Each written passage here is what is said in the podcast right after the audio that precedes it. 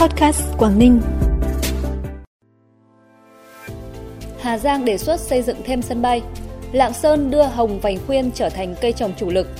Cao Bằng huy động hơn 11,5 tỷ đồng ủng hộ quỹ vì người nghèo tỉnh là những thông tin đáng chú ý sẽ có trong bản tin podcast sáng nay, thứ sáu ngày 14 tháng 10. Thưa quý vị và các bạn, với vị trí vùng biên có chiến lược cả về kinh tế và an ninh quốc phòng, Ủy ban nhân dân tỉnh Hà Giang mới đây đã gửi Thủ tướng đề xuất bổ sung dự án sân bay Tân Quang vào quy hoạch sân bay toàn quốc. Địa phương chọn vị trí sân bay tại xã Tân Quang, huyện Bắc Quang. Sân bay có quy mô cấp 4C, sử dụng cho cả quân sự và dân sự. Tỉnh Hà Giang kỳ vọng sân bay sẽ giúp địa phương phát triển kinh tế, phát huy các giá trị du lịch như công viên địa chất cao nguyên đá Đồng Văn, ruộng bậc thang Hoàng Su Phì. Trong văn bản đề xuất, Hà Giang xác định sân bay sẽ đầu tư trước năm 2030. Tính đến nay, nông dân trong tỉnh Hải Dương đã trồng hơn 1.500 hecta cà rốt, vượt khoảng 300 hecta so với kế hoạch. Ngoài diện tích trong tỉnh, người dân Hải Dương còn thuê trên 1.000 hecta đất ở các tỉnh, thành phố khác để trồng cà rốt. Vụ này thời tiết thuận lợi nên nông dân trồng cà rốt xong sớm từ 10 đến 15 ngày so với kế hoạch. Theo Tri Cục Trồng Trọt và Bảo vệ Thực vật tỉnh Hải Dương, vụ đông năm 2021-2022, cà rốt được tiêu thụ thuận lợi với giá bán cao, nên năm nay nhiều địa phương mở rộng diện tích trồng cà rốt. Ngoài các vùng trồng truyền thống ngoài bãi sông, vụ này diện tích trồng cà rốt được mở rộng ở các vùng trong đồng. Một số diện tích trồng cây vụ đông khác cũng được chuyển sang trồng cà rốt. Là nông sản đặc hữu của tỉnh Lạng Sơn, được trồng chủ yếu tại huyện biên giới Văn Lãng, hồng vành khuyên hiện là cây trồng đem lại nguồn kinh tế ổn định cho người dân tại địa phương này. Hiện tổng diện tích trồng hồng vành khuyên trên địa bàn huyện Văn Lãng đạt khoảng 1.350 ha, trong đó diện tích cho thu hoạch hơn 860 ha. Diện tích này được chứng nhận theo tiêu chuẩn Việt Gáp hữu cơ trên 280 ha. Sản lượng ước đạt 6.000 tấn một năm, với mức giá trung bình từ 15 đến 25.000 đồng một kg hồng. Giá trị hàng năm thu được ước đạt khoảng 72 tỷ đồng một năm.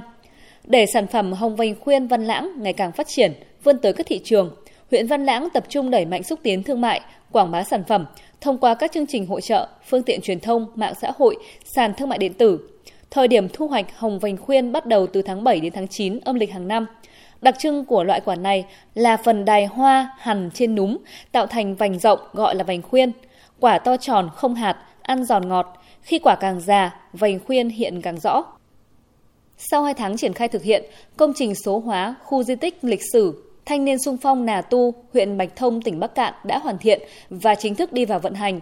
Công trình số hóa khu di tích lịch sử Thanh niên sung phong Nà Tu có cài đặt lời thoại tự động bằng tiếng Việt và tiếng Anh để giới thiệu về di tích, thông tin chung, phòng trưng bày tư liệu hiện vật lịch sử, nhà tưởng niệm Chủ tịch Hồ Chí Minh, cụm tượng Bắc Hồ với thanh niên sung phong, hình ảnh 360 độ, video quay toàn cảnh, cận cảnh di tích, khi quan sát, du khách có cảm giác như đang trải nghiệm thực tế, dễ dàng tìm hiểu thông tin, tra cứu dựa vào tính năng chỉ đường. Ngoài ra, công trình còn có nhiều biển bảng để giới thiệu từng hạng mục, bảo đảm tuyên truyền trực quan sinh động.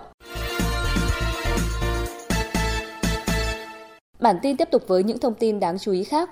Đến hết tháng 9 năm nay, toàn tỉnh Cao Bằng đã huy động hơn 11,5 tỷ đồng ủng hộ quỹ vì người nghèo tỉnh từ cán bộ công chức, lực lượng vũ trang, cơ quan đơn vị, công ty, doanh nghiệp, các tầng lớp nhân dân trong và ngoài tỉnh.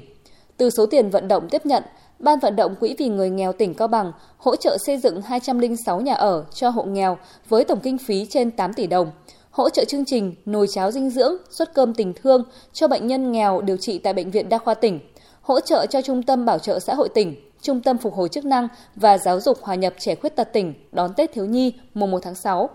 Trong tháng 10, tháng cao điểm vì người nghèo năm 2022, Ủy ban Mặt trận Tổ quốc tỉnh Cao Bằng tiếp tục tuyên truyền, vận động, kêu gọi sự đóng góp, ủng hộ quỹ vì người nghèo từ các cơ quan, ban ngành, đoàn thể, công ty doanh nghiệp, các tầng lớp nhân dân trong và ngoài tỉnh để có thêm nguồn lực cùng với ngân sách nhà nước hỗ trợ hộ nghèo, xóa nhà tạm, nhà rột nát, vươn lên thoát nghèo. Ngày 13 tháng 10, lãnh đạo Ủy ban Mặt trận Tổ quốc tỉnh Bắc Giang và Sở Y tế đã tiếp nhận từ công ty trách nhiệm hữu hạn thiết bị y tế Phương Đông một máy phân tích huyết học tự động sản xuất tại Nhật Bản trị giá hơn 1 tỷ đồng. Thiết bị này sẽ được bàn giao cho Bệnh viện Ung Biếu tỉnh Bắc Giang quản lý sử dụng. Được biết trung bình mỗi ngày, Bệnh viện Ung Biếu tỉnh Bắc Giang tiếp nhận hơn 300 lượt bệnh nhân đến khám chữa bệnh. Số lượng bệnh nhân tăng cao, song bệnh viện mới có một máy phân tích huyết học được đầu tư từ năm 2017 công suất nhỏ nên không đáp ứng được nhu cầu. việc công ty trách nhiệm hữu hạn thiết bị y tế Phương Đông tài trợ máy phân tích huyết học tự động giúp bệnh viện phục vụ tốt hơn cho người bệnh. Từ đầu năm đến nay đã có gần 770.000 lượt bệnh nhân đến khám chữa bệnh tại các đơn vị trực thuộc Sở Y tế tỉnh Thái Nguyên, tăng trên 24.000 lượt người so với cùng kỳ năm 2021. Theo đó, có trên 139.000 lượt bệnh nhân điều trị nội trú, tăng hơn 10.000 lượt so với cùng kỳ năm 2021. Riêng y tế tuyến xã, tuy không có nhiều trường hợp điều trị nội trú, nhưng vẫn duy trì thực hiện tốt công tác phòng bệnh, nhất là phòng chống dịch COVID-19, đảm bảo khám chữa bệnh ban đầu cho người dân, duy trì củng cố xã phường thị trấn đạt tiêu chí quốc gia về y tế. Như vậy, sau khoảng 2 năm bị ảnh hưởng bởi đại dịch COVID-19, hoạt động khám chữa bệnh tại các cơ sở y tế trong tỉnh Thái Nguyên đã hoạt động ổn định trở lại. Nhờ vậy, người dân tiếp tục được tiếp cận với dịch vụ khám chữa bệnh chất lượng cao. Tổng cục Giáo dục nghề nghiệp thuộc Bộ Lao động Thương binh và Xã hội vừa tổ chức tôn vinh 53 nhà giáo, giáo dục nghề nghiệp tiêu biểu, đại diện cho hơn 83.000 thầy cô đang giảng dạy trong hơn 1.900 cơ sở giáo dục nghề nghiệp cả nước. Trong đó Phú Thọ có một đại diện được vinh danh là cô giáo Trần Thị Thúy Lan, hiệu trưởng trường cao đẳng cơ điện Phú Thọ. Nhà giáo giáo dục nghề nghiệp tiêu biểu gồm các thầy cô đã có nhiều thành tích đóng góp trong lĩnh vực giáo dục nghề nghiệp và trong việc đào tạo bồi dưỡng, phát triển kỹ năng nghề cho thị trường lao động, được Đảng, Nhà nước, địa phương ghi nhận và đánh giá cao. Cuộc thi sáng tạo thanh thiếu niên nhi đồng tỉnh Quảng Ninh lần thứ 7 năm 2021-2022 được phát động từ tháng 10 năm 2021 đến tháng 6 năm 2022. Đến nay, ban tổ chức cuộc thi đã nhận được 148 mô hình sản phẩm tham dự của các em học sinh, thanh thiếu niên, nhi đồng trên địa bàn tỉnh. Qua đánh giá, chấm điểm từ các tiểu ban giám khảo, ban tổ chức cuộc thi dự kiến lựa chọn 57 mô hình sản phẩm để xếp giải. Lễ tổng kết và trao giải cuộc thi sáng tạo thanh thiếu niên nhi đồng tỉnh Quảng Ninh lần thứ 7 năm 2021-2022 sẽ được diễn ra trong quý tư năm nay. Trân trọng cảm ơn quý vị và các bạn đã dành thời gian quan tâm kênh podcast Quảng Ninh. Xin kính chào tạm biệt và hẹn gặp lại.